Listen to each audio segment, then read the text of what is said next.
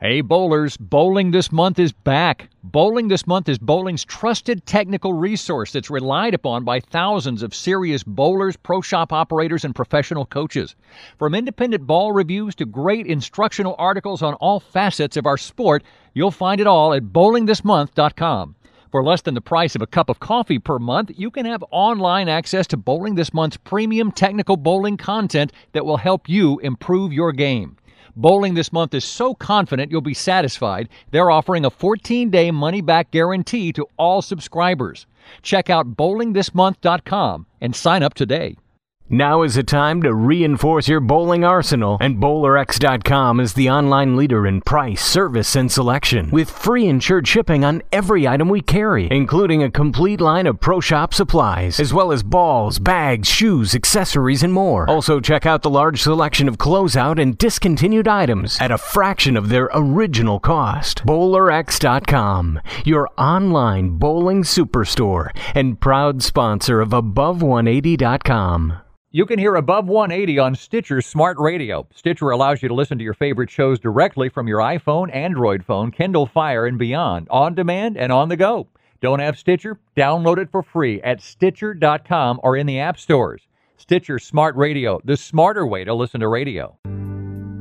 BowlerX.com, your online bowling equipment superstore, presents the Above180.com podcast. Tim Berg is ready to hit the lanes, approaching the issues that you, the bowler, want to know.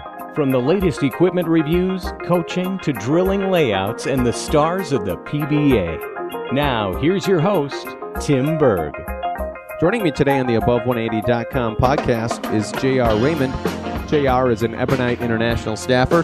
He's also a PBA bowler. Remember, he made a TV show back in the uh, summer swing. It was last year in 2014. Thought it'd be great to catch up with JR, kind of talk about bowling. So, JR, Tim Berg here. Thanks for joining me today. Sure, no problem. Thanks for having me. Well, JR, I thought it'd be good to catch up with you a little bit because a couple things going on that have your name being brought up. And I want to get first off, get your thoughts. We had a couple tournaments recently where there was some bowling going on, and it was, you know, some of the shots there was some competition, some kind of some questions as to the shots and how how difficult they were. And you just said, you know what, I'm going to sit this one out. So talk about that decision, and then I guess even how you feel a tournament shot should be set up, and you know, if you were the lane man, so to speak, for a tournament, what sort of pattern we'd see from Jr. Sure. Um, I, I've been trying to explain to people on on Facebook, and it's it's really really hard to do. I mean, without actually talking to people and and being able to show them what I'm trying to say, it's almost impossible to get things through words on on paper. Um, I have my beliefs. I, I'm a big believer. I love the game. I love the sport. Um, I'm very, very, very passionate about this, and and I like to see things go in a in a certain direction, in which I think will build bowling down the road instead of looking right now. Um, when it comes to tournament patterns and stuff, and especially when you're bowling for large money. Um, and I've talked to to proprietors and people who run tournaments and everything uh, many many times. People always ask me my opinion on stuff, and and I have no problem telling it. Anybody that knows me knows I'll tell you exactly how I feel, and it's not a big deal. I don't believe in sugarcoating things, and and I, I don't think really anybody should. Um, but as far as the tournament pattern goes, if you're bowling in a tournament, it should be something uh, flatter. I mean, just general and flatter. Uh, and it depends on which way you want to go with that. If you want to go and say you want scores to be, you know, you don't want to be you don't want to be in too low, but you don't want them being too high. You still want to, you know, grab some of those guys who, you know, they don't think they can compete on tour, but they want to try to bowl some of these tougher events. I, I think you go with like a four to one, five to one type pattern. You know, uh, if you're trying to bowl something for big money, anything, you know, you start getting into the 20,000, 10,000, 15, you know, bigger money type events, I don't think you should ever put anything out that's lower than, or that's higher than like a three to one or two to one pattern. I mean, it's got to be something tough. And my, my reasoning for that is because I don't feel like the guys that put all this time and effort into getting better and to sharpening their tools and gaining uh, little tricks to be better on the tournament type patterns should be punished by having somebody put, say, an easier pattern out and just give away free ball reaction to people. so my question to everybody is, why is why should we bowl for ten thousand dollars on a pattern in which, you know, I, I don't I don't want to sound degrading to anybody, but like a league bowler, you know, wh- why should a league bowler be able to walk into a tournament and bowl on a house pattern and have automatic hold in the middle and automatic hook to the right? So I mean, it just it doesn't make sense to me to try to level the playing field. And I always hear from guys they say, well, you know, not everybody has the time to practice and all that. Well, I understand that. You got family, people have other obligations. That's fine, no big deal. But if that's the case, you know, wh- why do we have to just give it to them when everybody, when there's a big, big group that has actually worked for it and they actually do it for a living? It just doesn't make sense to me. So everybody says, uh, well, you should be able to score on anything. You're a professional. You should be able to average 250 on a house pattern if they're so easy. Well, then I try to explain it to them again. It's completely different. I went through years now of just training and practicing and bowling on nothing but tough conditions. I literally don't bowl any leagues. The times I'll bowl league once or twice a year just because a buddy of mine needs a sub. That's it. I will not bowl on house shots. And it's just because it's a different mindset. It's a different type of reaction than anything you bowl on flatter. When you're bowling on a league you get this giant cliff where there's a ton of oil in the middle and then there's very, very little to the right. You got free hook right, you got hold in the middle a guy like me who has been training to be softer and not and be real nice to the ball at the bottom of the swing. If I miss in on a flat pattern, I can get that ball to push by missing it at the bottom. It's like a foul line adjustment. You sit there, your body knows at the line whether you're going to miss or not. If you're going to miss left, your body will tell you to miss it at the bottom. Mine does. It's just subconscious. If I miss it at the bottom on a tough pattern, I can get it to maybe even give it a chance to strike. If not at worst, it could be a four pin. If it's really bad, it's going to big four. On a league pattern, if I miss it at the bottom when I miss left, I'm washing out because there's so much volume in the middle. Now, being softer also, it goes the same way by throwing it to the right. If I miss to the right, now the softer hand actually reads that dry more true and continues off it stronger. Whereas if somebody grabbed on it, or a regular league bowler who just they see everybody with all these high revs and all they want to do is hook it, you know, they just grab up on it as much as possible. If you miss in, it still hooks, it still gets through the pins. If you miss out, it actually hits the dry and burns up. Not necessarily burns up, but it doesn't come off of it as true. So it, it gives that type of a thing more of an advantage. And everybody says, well, why can't you just adjust and do that? Well, because I've spent many, many years trying not to do that.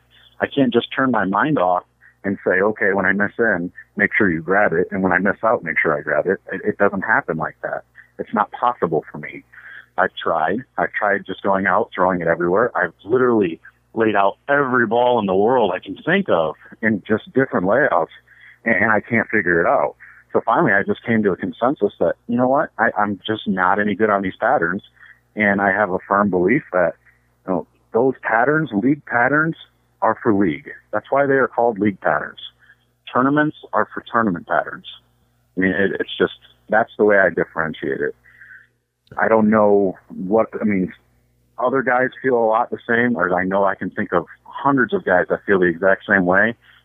Not very many people will actually come out and say it like I will, but that's just that's how it is. Well, so Jr., let me ask you: when we're bowling a tournament, like let's say it is on a little bit softer of a pattern, and taking that house guy, for example, over the long haul of a tournament, wouldn't is, isn't the cream always going to rise to the top, so to speak? The the better bowler's always going to gonna you know going to find themselves at the top, or is it is it something where flu- you know because you can average you know if you if you're not that great, so to speak, you know you can average 240 for three games, but averaging 240 for 12, sure. that's that's a little bit more of a challenge. I agree. Yeah, I mean, and that's another one of the arguments, and and and you're not wrong. I mean, it, it's absolutely true. You make it a long enough format, you know, the cream will rise to the top, and it, it showed at the Proprietors Cup this past weekend. It showed, you know, the better bowlers that were there. You know, the guys that spent the time actually they did well, and that wasn't a house shot by any means. What they bowled on, you could tell by the scores, you could tell by reaction and watching. You know, Billy's done a really good job of actually I think he's weaning people off of that house shot. I think he's trying to make that just a little tougher every single year to get people to understand the difference and to get people to say, okay, well, last year was a little easier. This year's a little harder. Next year's probably going to be, you know, and it's just, it's, it, I think that's what he's trying to do. Um, but yeah, in general, if the if the format's long enough, it doesn't matter. I think the cream will always rise to the top. I'm not going to argue that point. I think you are absolutely right on that. Um, and in that defense, I guess I I should rise to the top if that's the case. You know, I should be good enough to do it. I guess maybe I am mentally not strong enough when it comes to that pattern. I just don't feel like I can compete on it for some reason. So with that being said, that's why I didn't bowl. If I don't feel like I can compete and I feel like I have to make major changes in my physical game, I mean, it's just that's just a lot to go through, especially five hundred fifty dollars to bowl on. I mean, I should be okay to bowl on everything. I probably should have bowled, but I mean, I got to make a decision, and I'm literally leaving for El Paso tomorrow, and I didn't want to take a chance of screwing up angles or me doing something stupid. I mean, I don't know. It could have been a list of things. But yeah, cream definitely rises to the top no matter what, as long as the format permits it. Well, I want to get your thoughts because you brought up bowling on you know, you you you brought up bowling on on tougher and challenging conditions. I'm going to throw the PBA shots in there. The you know the animal patterns and the you know all the patterns that they have. Although some of them do play a little bit easier. In fact, frankly, I think some of them sometimes break down easier than house patterns do if you're playing the lanes sure. properly. Um, but here's a here's a, a conversation I had with the guy, and he kind of said, and I'm kind of paraphrasing here, but he said um, people that bowl the regionals, you know, on a regular basis have the regional lineup. So they're going to bowl Cheetah this week. Well, they know which six or eight bowling balls or ten they're going to bring for Cheetah, Viper, et cetera, et cetera, et cetera. How does that work for me when I have a whole my whole arsenal is ten bowling balls and they're not set up specifically for pattern after pattern after pattern?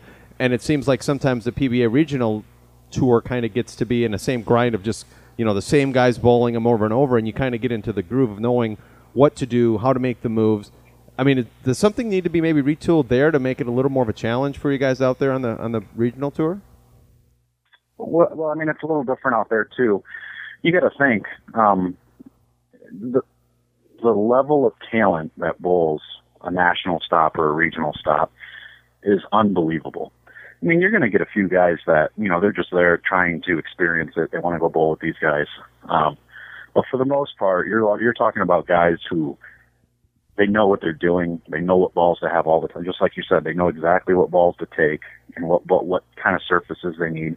They look into what house it's at, what surfaces it's on for the lanes.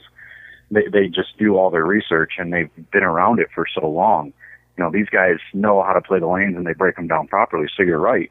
They absolutely do get easier than house patterns for the most part. But the way they break down out there, it generates the, the correct amount of hold in the middle and just enough little bump to the right that makes them super easy. They don't get overwalled. They don't get super cliff to where if you miss then you two pin, or if you miss right you big four. They don't quite get to that point. Sometimes they do. Uh, sometimes they do break down quite a bit bad. I mean, and they did that the TOC. The TOC they got pretty overwalled there after a couple of games um, from those guys just breaking them down. But for the most part, I mean, I, I think using a little bit softer patterns at the regional level is probably the right thing to do because all you're trying to really do, I mean, that's just the, like the farm system for the PBA. You know, you want guys to go out there and give it a try. You know, you don't want them go out going out there and averaging 150 and then saying, you know what, I'm never going to bowl a PBA event again. I can't, you know, compete with Eugene McCune or, you know, even the Jeff Riggles in, in that in that region out in the Midwest.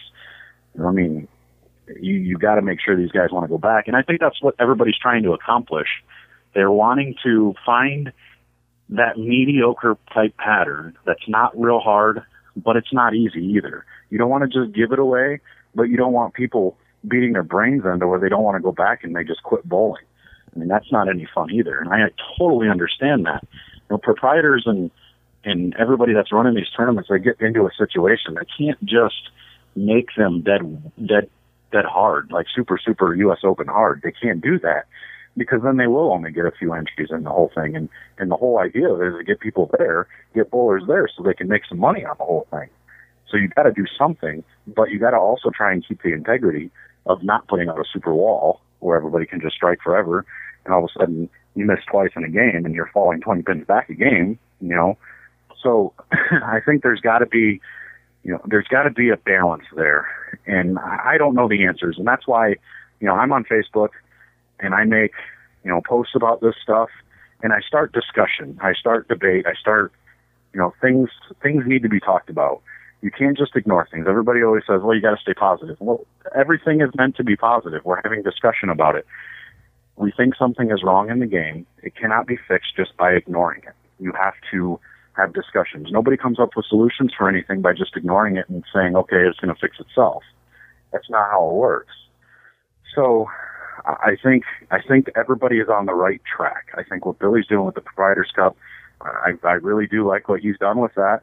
Uh, even though I decided not to bowl, I decided not to bowl based on, you know, last year being pretty much a house shot and and what was going on there. So, um, yeah, it's uh, it, you just they got to find a way to find something mediocre that's not too hard, not too easy, to to to appeal to the masses. I would say. So and try do, to gain more bowlers that way. Do you think that can be done on the league level, or is is league bowling? I mean, you said you don't bowl league.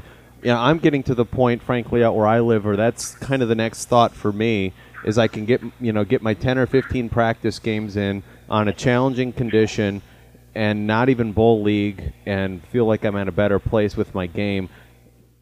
Can you see? Do Correct. you see a spot where league can, you know, where we can get league back to what it maybe once was, or is league always just more going to be recreational guys having, you know, a couple pitchers of beer throughout the night and that sort of thing? You know what? I honestly, I think that's probably the best. I mean, I could be wrong. Yeah, I've been known to be wrong before, but I think that's the best way to do it is to just keep it a recreation thing. Um, I think money ruined the sport. Honestly, I think you know everybody getting greedy and everybody wanting to make money and all this stuff. I mean, there shouldn't be. I, I guess there there can be money in amateur events and stuff like that. I, I just don't think there should ever be an event as for amateurs that is paying more or equal to a PBA event. And I think that's kind of what happened is people get money hungry. You get in these leagues and people are upset if they don't get any money back at the end of the year. So now you're paying leagues. Um, people that finished dead last in the league are getting, you know, fifteen dollars less than the guys that finished second or third in the league. You know, I mean, and people are upset about that. So I, I, I mean, I, I think I don't think you can do anything about the patterns in league because uh, they tried. I think USBC came out with that red, white, and blue thing, if I remember right. They were trying to come up with three different patterns for three different scenarios for leagues, um, and the and the sanctioned leagues needed to use these patterns. Well, from what I heard, a bunch of leagues and centers said we just won't sanction because if we make our patterns harder, they'll just go down the street and bowl at X Bowl or wherever they're going. You know, because they're they're they're not going to sanction because they want to keep them easy. You know, so that was the problem. So that's why I think that didn't go through. I don't know if that's true or not, but that that makes sense to me. Um, so I don't think we can do anything about leagues as a whole. I, I think I think the fun leagues are the way to go, and just to get people into bowling and just trying it and making people understand. But I like the scratch leagues and stuff are tough because you're going to bowl on house patterns, and I hear people complain all the time about handicap ratios and people sandbagging and people going and bowling at one house because it's super hard and they can average 190 there and then go to handicap tournaments with a 190 average even though they've got the talent level to average 220 or 230 in any other house. I mean, I hear these complaints all the time and it's a big problem. So that's why it's brought up. That's why we talk about it. And I don't know that there is a solution. I really don't. I, I don't know. And if there is, I don't know what it is. I, I just, we think about it all the time. We talk about it all the time and we discuss it all the time and hopefully one day there is a solution. We can figure it out. But right now, um, I think we're in kind of a tight spot with that, and I don't see it changing anytime soon. I think the best thing that's happening right now in the bowling world is what's going on with the youth and how they're bringing up the youth. Somebody made a good point that, you know, in order to make change, we got to start changing the people that are moving up with the youth. You know, like uh, talking with Ryan Shafer, he was talking about a big group that he was coaching while the Proprietors Cup was going on, all youth bowlers, and how they're excited to only bowl on tougher conditions. And I think Junior Gold is doing a good job with that. They make them super tough out there. So if we're training these kids in our youth, who are the next generation of bowlers, to be bowling on tough stuff and not have them on these house patterns and and the overwalls or whatever you even want to call them, um, I, I think then we can slowly get ourselves into a better situation to where now the majority is wanting that tougher pattern, whereas the guys who are, you know, just a little bit older than me, to their 60s, so 35 to 60 or so, who got introduced to these house patterns and now they don't want their egos hurt. They don't want to, you know, they don't want to have it tougher because they don't, I mean, why would they? They're just there to have a good time. They want to be able to average 230. They don't want to be kicked in the face because they just pulled on a sport pattern. Now they're averaging 170, you know, so I think it all starts with the youth. And if we can get them trained properly, then leagues will be in a better place and tournaments will be in a better place. And then we won't have all these discussions about integrity and whether an easy shot should be used or a hard shot should be used because then I think everybody will want the tougher patterns.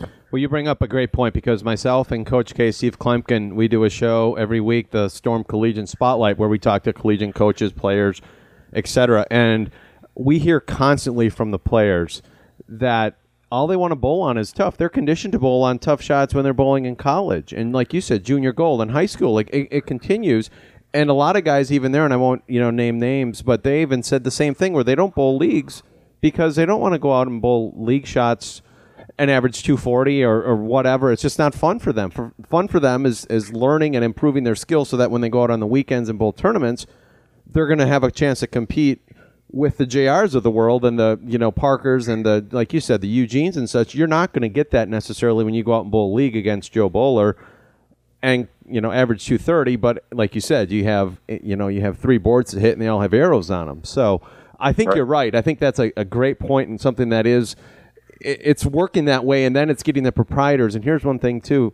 You know if you're young and you're listening to this talk to your proprietors. Tell them hey i you know kind of ask for a sports shot say i got a group of guys. We want to bowl on sports stuff. Because if if we don't hear you know if they don't hear from us they're just going to keep doing the status quo because they're going to think it's working. Right. I agree. I mean, it, it's, I mean, if you think about it, like, I always use golf as a comparison. I don't see golf being that much different than bowling, but you don't see, like, I made a post the other day about going and talking to my president of the golf league and asking them to get rid of all the trees and the bunkers on the course and making the rough shorter and the the hole of the holes should be the whole size of the green because I don't think it's fair that the pros out there uh, can kick my butt on these courses all the time. I should it should be a fair playing field, so make it easy for everybody, and we're good. I made that post, and I mean, it started a big debate and stuff because I, that's what that's what it boils down to, and that's what a lot of the the the bowlers in, the, in this generation right now are asking for. They think they should get them easier. Well, you don't see golfers doing that. You don't see golfers saying, "Well, I'm not going to play this course because you know it's super hard." No, if anything, they're saying, "I'm going to pay extra money to go to this course because it's an ultra it's an ultra challenge, and that's really fun." It's just a completely different mindset, and I don't understand how we got so different from that mindset. I don't understand why golfers want the challenge and golfers are okay with you know shooting really high scores or, you know poor scores I should say rather than you know going to some super easy par 3 course and shooting 60s you know they don't they'd rather have a true average than having you know a blown up average that isn't for, isn't real Coming up now is a quick update with Bowling This Month owner Bill Semsrott. Hello, everyone. I've got three great new Bowling This Month articles I'd like to highlight this time. First, we've got USBC Gold coach Joe Slowinski with an article detailing the anatomy of the hand and how you can utilize his new fitting technique to achieve a more natural grip that can help reduce tension and pressure. Next, we've got a new article from Dr. Chris Masano exploring the topic of gamesmanship and how you can make sure you're not a victim in your next head to head match. And finally, we've got an article from Heather D'Erico about the importance of post workout recovery and how you can balance your bowling training and your fitness training without overdoing it. For all this and more, please visit bowlingthismonth.com where you can sign up for a no obligation free trial. Back to you, Tim. Great stuff, Bill. Again, check out bowlingthismonth.com for all those articles and more. Final question for you. You said you're heading out to El Paso. We're probably going to get this up right around the time you're bowling. I know you're driving, so it'll probably be up, and I'll send you the podcast, and you can put it on for the guys in the van, and you guys can have a good old chuckle. But let's talk about one of the things that I, I always bring up. I like to bring up with guys, and you're very opinionated on things. But the whole rule regarding PBA bowlers bowling the USBC. Well, I mean, if you look at the name of the tournament, it's called USBC Open Championships. Well, it's not really an open tournament if you're not letting certain people bowl.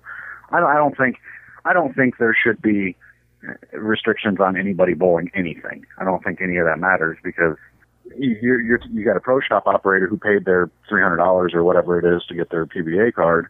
Well, now he's got three cards on his team. Well, now one of those guys can't bowl because you're only allowed two PBA cards. Well, the guy that has that PBA card is he is he? I mean, is he truly a professional bowler? I mean, he may he may not have ever bowled a professional event in his life, or he may may have never bowled a competitive tournament other than USBC USBC tournament. You know, so I mean, there's no way to differentiate. Diffi- that dang word. no, how do you say that? Differentiate. yeah, that's it.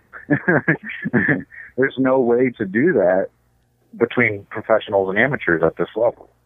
So, I mean, I just don't think, and that all goes back to what I said before. I don't think there should be money in amateur events, or if there is money, it should just be very, very small amounts because you need those smaller tournaments to get people the experience of bowling and all that stuff, be able to get to that level of getting to the professional levels. Because I don't know a whole lot of other other sports that really, really offer money in the amateur status and the amateur levels.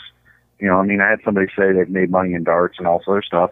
Well, I asked them, I said, but did you make as much in that tournament that you played in horseshoes or darts as you would in a professional event? Did you make a million dollars for your tournament? And they're like, well, of course not. Well, that's the difference. You're not playing for the same type of money, you know, so you're not, you're not going to attract all the professionals to play in that tournament. You see what I mean? So if you're, if you want to make a USBC Open Championship tournament, maybe maybe all that prize money isn't the way to go. Well, the problem with that is if that prize money isn't there, nobody's going to see the benefit of going because of the way the economy is. If somebody does, I mean, you have a large group that go just because they love going. It's a vacation for them, and that's great. I think that's awesome. Um, but some, I mean, if if there's no money involved, how many people do you lose? Like, how many bowlers do you lose in the world if you take away money in amateur events? You know, if they can't bowl for money, why, why do they even bowl? You know, people think of it. So I think that was kind of screwed up back in the day when they decided that you know anybody could bowl for money at any time. Um, and I could be wrong. I, I don't know. I, it's just my opinion. I, I could be way off base here. That's just how I see it. Well, yeah, and I Um, guess my, my opinion, and to, you can tell me what you think of this, is that work the USBC, and you see this even for me on the local level, is people are preparing for the worst case scenario, which would be the worst cases. You know, you get Chris Barnes, Pete Weber, Norm Duke, you know, five cards on one team of that sort, and they go in there and just shoot 3,800 and you know and win, and then amateurs say, well, why would I bowl this if these five people can bowl together? which we all Right. probably know these guys aren't going to gang up like that anyways because they want to bowl with their, their buddies. They're just, I mean, they're human. They're just like you and I. They they're not going to bowl with people necessarily just because they're they're a good bowler. They want to bowl with people they want to be around and people that can, you know, then that are they're fun to be with, you know, basically. So. Um, so that's that's just my thought on, on why they kind of you know again looking at the worst case versus the best case. Yeah, I think uh, I think it all comes down to regulations from whenever the whole thing started. Um, I think if there was a way to tell the difference between a true professional bowler and an amateur bowler, it wouldn't be a problem. Because then you would just, you know, if it's a if it's truly a USBC Open Championship amateur event, then you could just say no PBA members allowed. Because if the PBA had certain standards, um, you had to you had to bowl so many regionals and make so much money before you could become a member. You know, something, whatever it has to be, then then you would have a different you would have difference between professionals and amateurs, and then you could then there wouldn't be that problem at all. Then there wouldn't be any professionals in it at all. But right now, you can't tell the difference because, like, like say Adam Barta, for instance, know, that guy makes probably more money than most professional bowlers do because he just runs around, does all his local stuff and a few of the bigger amateur events, and just runs brackets over, and he makes good money doing it. Well, he's considered an amateur by status because he doesn't have a PBA card. But if you ask the IRS, what are they going to say? You're a professional bowler. So how do we even look at that? How do we tell the difference? That's the problem.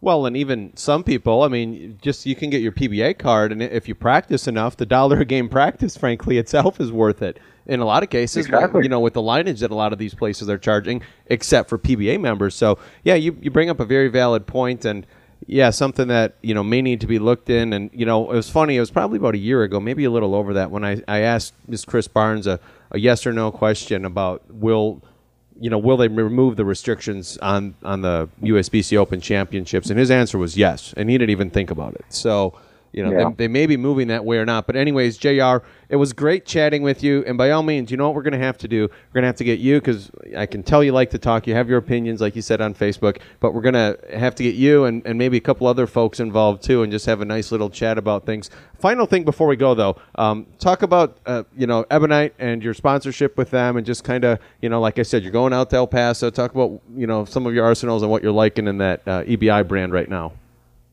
Yeah, we uh, actually just come out with nine different bowling balls through all of the EBI brands, and I don't even know that I could tell you every single one of them because I don't have them all yet. Um, but a few that actually stick out to me, I'm looking at right now, just came in the mail was the the, uh, the Paradox was the new trackball. I've heard nothing but good things about it. I really haven't seen it much yet, um, but I'm pretty excited about that. The uh, we have the new Red Legend Solid and the Severe Delirium. I drilled both those out at the Summer Swing, um, and they are unbelievable. The uh, the the Red Legend Solid is exactly what you would hope for. I mean, it's it's literally in between the Red Legend Pearl, or so the Red Legend itself, and the le- the original Legend, the black one. So it's literally in between those for me. Maybe even a little stronger than than uh, um, earlier than the black one, I would say. Full motion, full, full motion wise, it's it's in between the two. Um, but yeah, I have four different game breakers going with me out to El Paso because that's the ball that everybody says has been striking out there, and that's what Dutchall used. And he had a couple different game breakers between that and the bad intentions. So I'm looking forward to drilling up a couple new balls and taking them out there before we hit team on the 19th. I believe we bowl at five o'clock on the 19th, and then doubles and singles sometime on the 20th. I don't even know what times. I got to drive out there for 25 hours, so that'll be fun. but other than that, yeah, I'm. I just I haven't even been on staff with these guys for very long, and I've probably made more money and done better with this stuff than I have in anything else in this just this past six months I've been on staff now. So I'm excited to see what this new stuff comes new stuff coming out is going to do for us. It's going to be pretty cool. Best of luck, JR. And uh, by all means, also don't want to forget, you know, want to mention both the Bowlers Journal and the BTM and the other side events out there, the 40 frame game, all sorts of stuff to bowl. Not just the main event, there's side events. So check all those. Step over and say hi to Rick Ramsey at the BTM and the inside, um, the the uh, nine pin tournament that's going on as well. Lots of stuff to bowl in El Paso and safe travels. Okay. All right, thank you. I appreciate it.